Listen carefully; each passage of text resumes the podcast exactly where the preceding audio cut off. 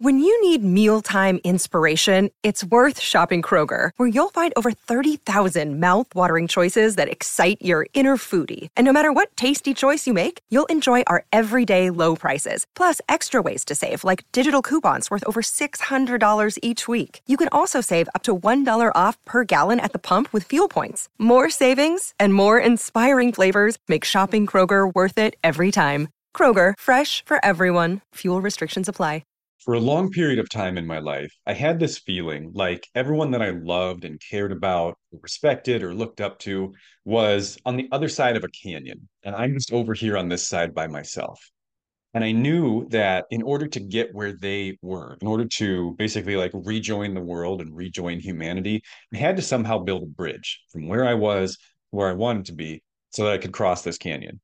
But I kept trying to build this bridge out of the things I was told I was supposed to be doing, my my habits, my routines, my my healthy lifestyle choices. And this bridge kept falling apart. And I fall down into the canyon, climb back to the side I started on, start to rebuild the bridge again. And I did this more times than I can count off the top of my head. When I finally figured out how to get across, I realized there were two mistakes that I had been making were causing my bridge to crumble. So, if that sounds a little bit like your story up until now, I think today's episode is going to really benefit you. Really quick, before I get into that, let me just briefly introduce myself. I'm Dr. Scott, a licensed clinical psychologist. I'm the host of the Psychology of Depression and Anxiety podcast. I'm the author of the book For When Everything is Burning. And for those of you who've been here before, just a quick little update on what I'm up to. I'm currently working very hard on a workbook. I do not have an ETA. I have learned not to give ETAs because I am a chronic underestimator of how long things will take me. Um, I had a lot of the foundation built for this years ago because it's it's an adaptation of the workbook I use for the intensive outpatient programs that I run. And at first I thought I'll just kind of re rearrange and reorganize it so that it makes more sense to someone who's not in the program. But it turns out I've become a better writer since I made this. And so now I'm kind of revamping the whole thing. But it's definitely going to be probably, definitely, I think, this year. Hopefully sooner rather than later. So stay tuned for that. Okay, so back to this canyon and this bridge.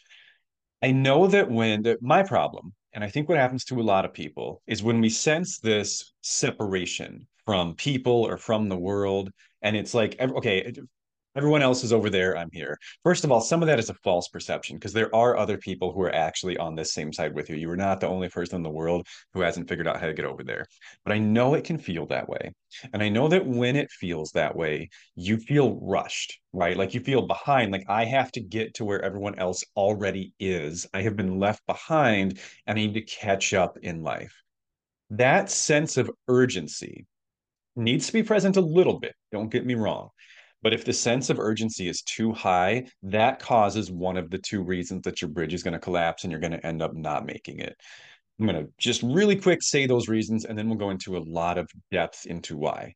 Two reasons the bridge collapses. Reason number one, you don't know what order to build the bricks in. And I, I know bridges aren't really made with bricks, it's just a metaphor, but it just is easy to say.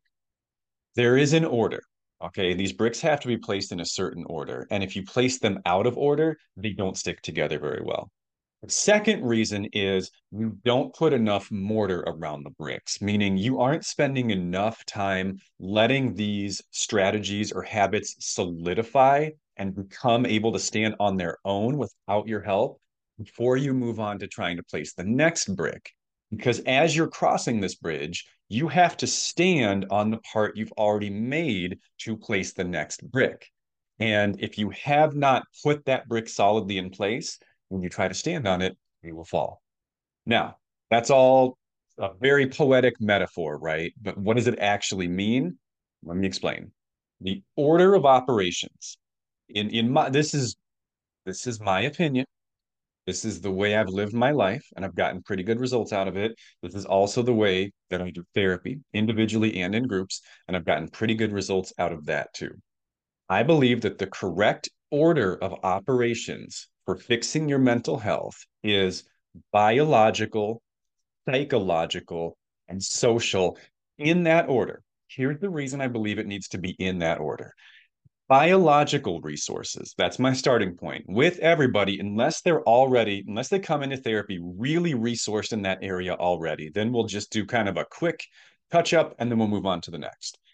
But for many people, we spend a lot of time there. Sometimes we spend years on the biological component. And when I say the biological component of your mental health, just for clarity, I'm referring to things like your sleep hygiene, your nutrition, your physical activity, if you're on psychiatric medications, your compliance with those medications, your uh, management of substance intake, even common legal substances like alcohol or caffeine for that matter these are the biological components of your mental health. In other words, these things physically affect the health of your brain. And the reason we start there is everything else we're going to do is, is technical and complicated. Psychological and social resources require a lot of brain power in order to use them. You have to think about them. You have to be focused. You have to remember. Your brain has to be functioning physically pretty well to be able to do these more advanced techniques.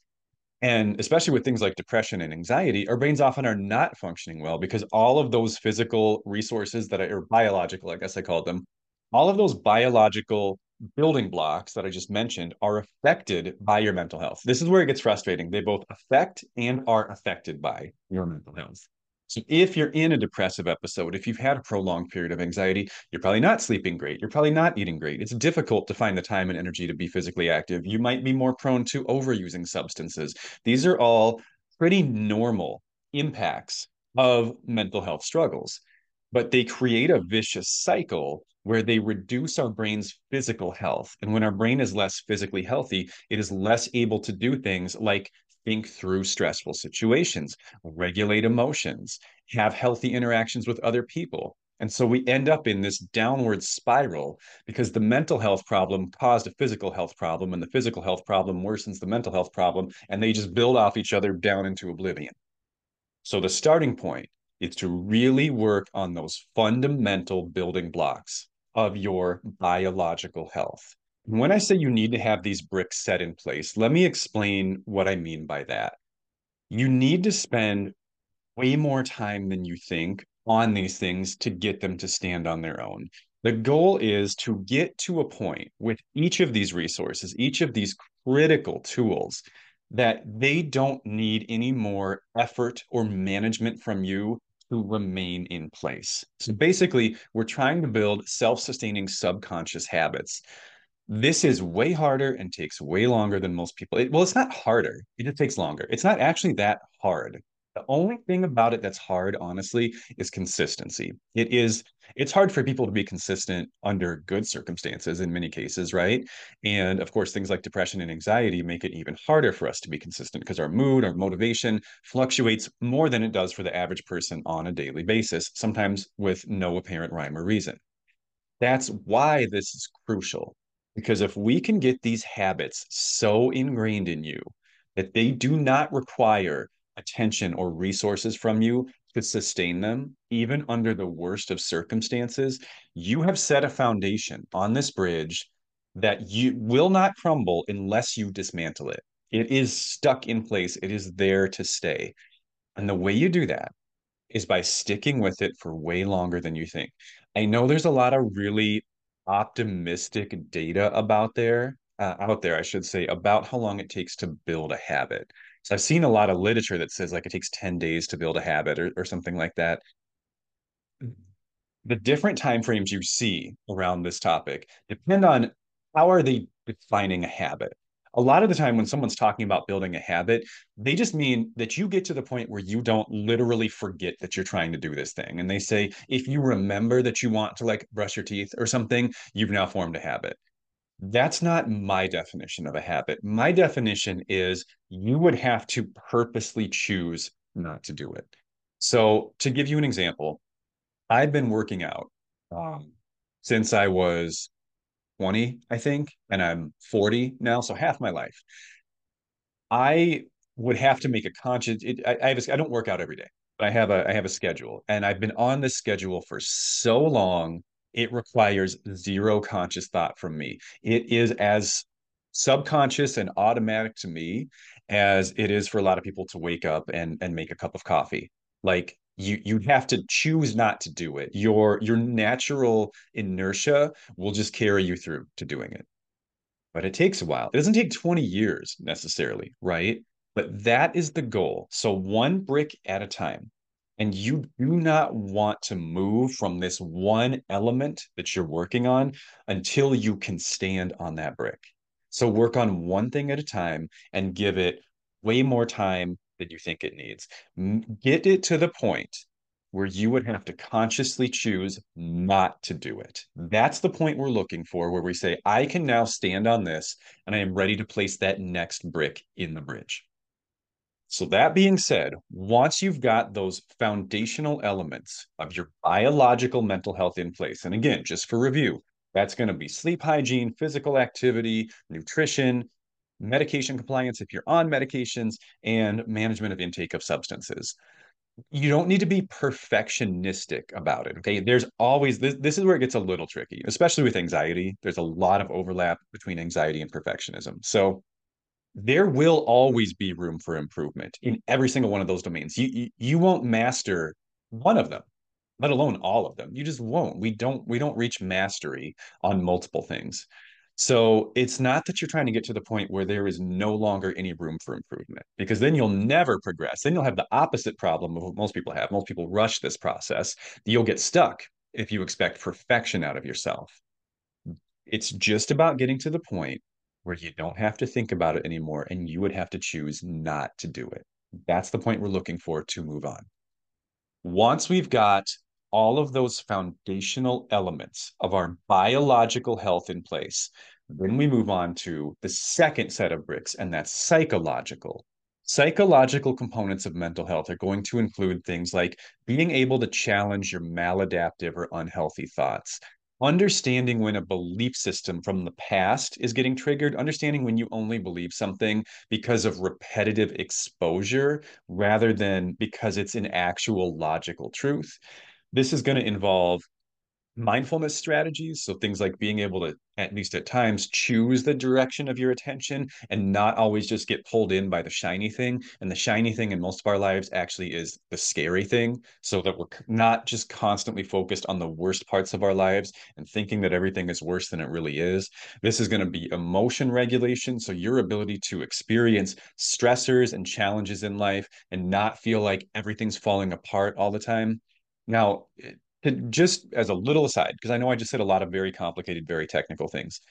The purpose of today's content is just to provide an overview of this bridge. Every single brick in this bridge is its own piece of content. Many of them I've made already. Some of them I'm going to make in the future. There are also many other people who've spoken on these topics. So this is not a how to on how to put each brick in because each of that could be a multiple hour piece of content.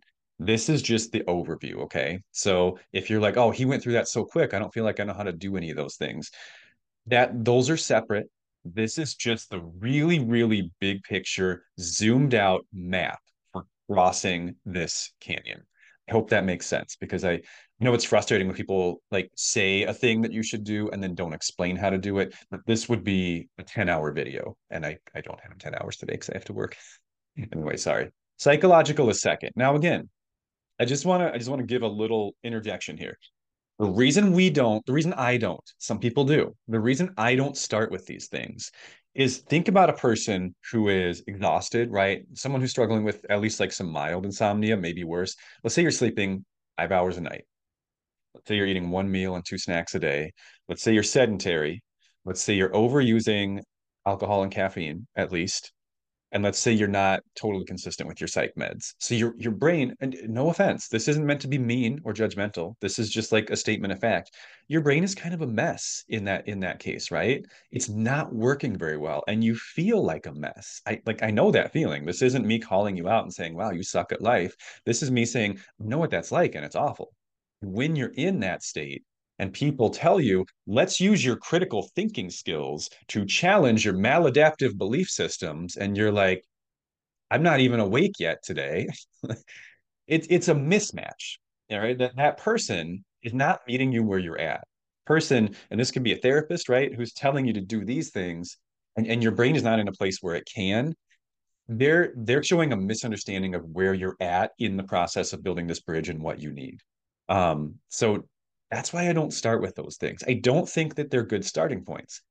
The the psychological resources, uh, the the middle part of this bridge as a therapist, this is what most of our training is about. So this is why I think a lot of therapists focus so hard on this middle section because this is what we're trained the most to do. Most of what I know about the biological stuff, I've had to seek out elsewhere, and that's even I even had a specialty in health psychology when I got my doctorate. So I focused more on that than most people, and I still felt very unprepared, very unprepared to talk to people about their physical health. I had to seek out a lot of extracurricular knowledge to be able to speak intelligently on those topics and help people with them.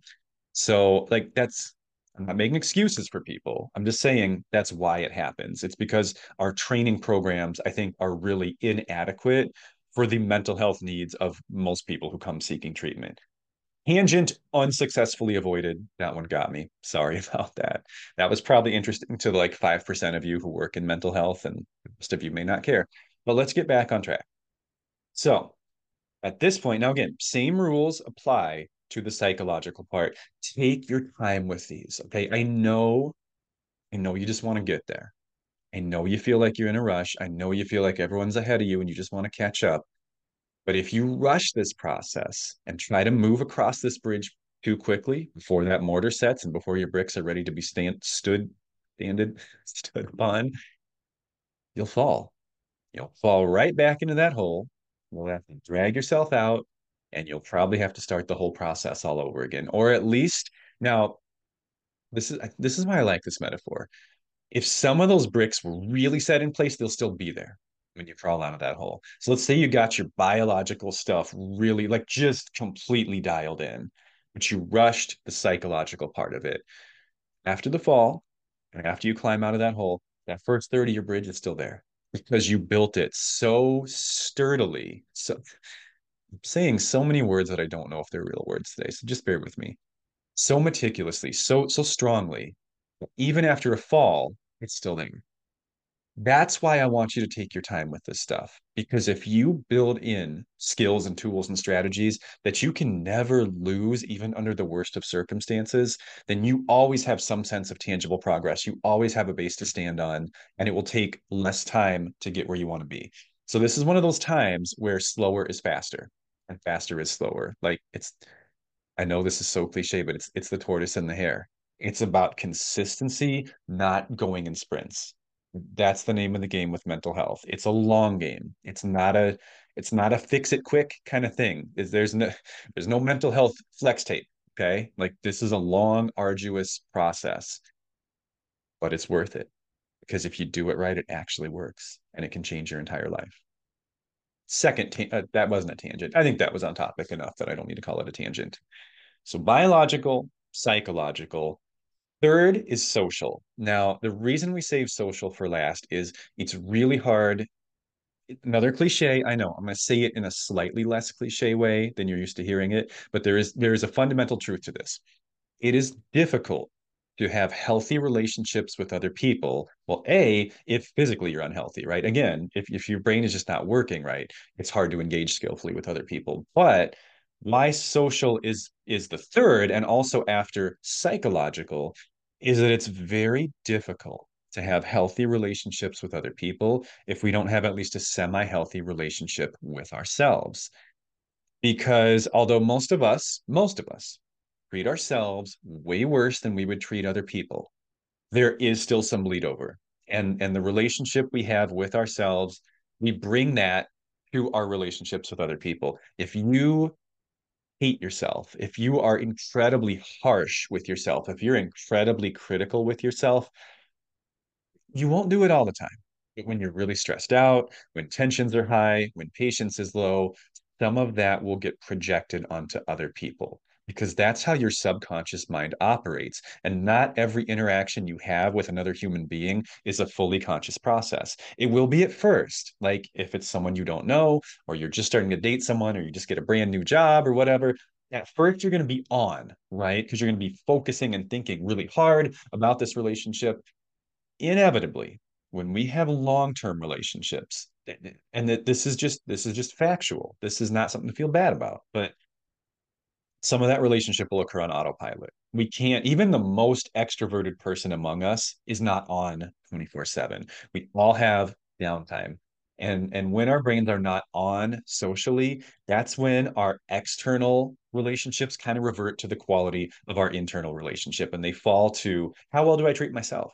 If I treat myself poorly, I'm probably going to not be a great person to other people when I'm in that autopilot mode, when my guard is down and I'm not focusing on their needs and their wants and their feelings. So I really believe it is crucial to work on yourself first. Now, again, I'm not saying you have to be perfect. I'm not saying don't get out there and try to make friends or try to find a partner or try to have kids until you are like fully healed. That's crap. That's not real but you got to be at least like semi okay ish, or else you might find a really great person and not be able to maintain the relationship. And some of you might have had that happen, and that also sucks. So, the social component of your mental health, that's going to include things like your psychosocial boundaries, knowing how much to let in, how much to let out, assertiveness, being able to advocate for yourself, vulnerability, being able to articulate your emotions. I'm a big fan of the feelings wheel. I'll probably do a whole piece of content on that later. But this these skills here is your third section. And that's what really creates that grid. It, once you've got solid bricks in all three of those sections, that's when I think you'll have that moment where you finally find I can cross this bridge. I feel like I am back in the world again. Or, you know, I say back in the world, but I know for some of us, this stuff started so early. We feel like we've always been on the other side. Like it, it we've never been over here. That doesn't mean you can't be. It's I, I really believe like I know I know the bridge obviously is a metaphor, but at the end of the day, mental health, I, I believe, mostly follows the laws of physics, meaning if you've got your biological stuff dialed in, if you got your psychological stuff dialed in, and you got your social stuff dialed in, like you really have focused on these things and you have a high skill level at all of them, barring just like endless horrible luck, you're probably going to have a pretty good life. You have everything in place that will be constantly propelling you in that direction. There's always random chance in life, there's always unknown, but you put yourself in the best possible situation. Now, that's the core of what I want to talk to you guys about today. Those are the three steps, the biopsychosocial model. I'm going to add a little bit of bonus content here at the end. And before I get into my bonus content, I'm going to give a disclaimer. This is going to be different than what I usually talk about for two reasons. Reason number one, it's going to be more personal than what I usually discuss. Reason number two, it's going to be a little bit about spirituality, which is a topic I've really never discussed on this channel before. Some of you may not have any interest in hearing me talk about spirituality. That's okay. I, I I believe that for anybody, you do the three things I've already talked about, it's going to make a huge difference in your life. It, it, it it's going to help tremendously. So if that's where you want to cut it off and you say, I, I don't want to hear what he has to say on this topic, no harm done. I'll see you next time. Totally okay. For those of you who do want to hear a little more about this, my full in my personal life, I don't ever push this on anyone I work with. It's their call in my personal life there was a fourth component to this and, and it's it's like different. It doesn't quite fit in the bridge. It's it's almost more like a foundation of the bridge if that makes sense and that's spirituality. I got the first three sections in place a while ago and my life got a lot better when i had them in place. My brain if you and if you relate to this then this might be important for you to hear my brain from a very young age has had a bad habit of asking questions that I don't know how to answer. Questions that not being able to answer like plunges me into despair. Questions like, why am I doing any of this? Like I I can't answer that question. You know, it's I can be physically and mentally healthy and have a great social life. Okay, for what? What does that do? What is the point of that? Makes me a little happier. It's I'm not the kind of person who's ever felt like that was enough because I have this very, very strong, like nihilistic voice in my mind that anytime I do something kind of does the like sarcastic clap. It's like, oh, good job. You're sleeping better. You, you must be so proud of yourself. Who cares? And yeah, it sucks to live with that, but I do. I just I just do. And for me, finding a sense of purpose or meaning or understanding in the world that was greater than something I could come up with on my own is what has helped quiet that voice and what ultimately has helped form a foundation for this bridge. And even when I'm really, really in my head about big picture stuff, essentially gives me like a, an answer.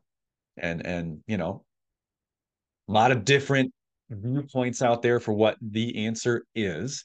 Um but i do think that if you're somebody like me who tends to wonder a lot about the really big picture stuff and and gets easily overcome by feelings of like meaninglessness and like i can do all that stuff but for what and for why? Spirituality might be an important probably is. I'm i'm, I'm going to be stronger on that. I'm going to say is going to be an important part of your journey because that's what can underpin the whole thing and and you know those three parts of the bridge is the what. They can, it can't give you a why. Biopsychosocial model doesn't give you a why. It doesn't answer like the why are we here type questions. And and so if if your brain asks those questions of you a lot i think you'll probably need some sort of like spirituality to be able to answer those questions. And for me personally in the last couple of years in particular, I've really recognized like faith was the piece that I was missing. So that's just my little, again, I don't talk about that. I'm still a little uncomfortable talking about that. You can probably tell by the sudden shift in tone in how I speak. Um, I'm very comfortable talking about things that I can, you know, scientifically demonstrate and and know are true in a like tangible here it is kind of way this is newer for me so you know thank you for uh tolerating my clumsiness around that issue. That's all i got for you guys today. I hope this content was helpful and i'll see you next time. Take care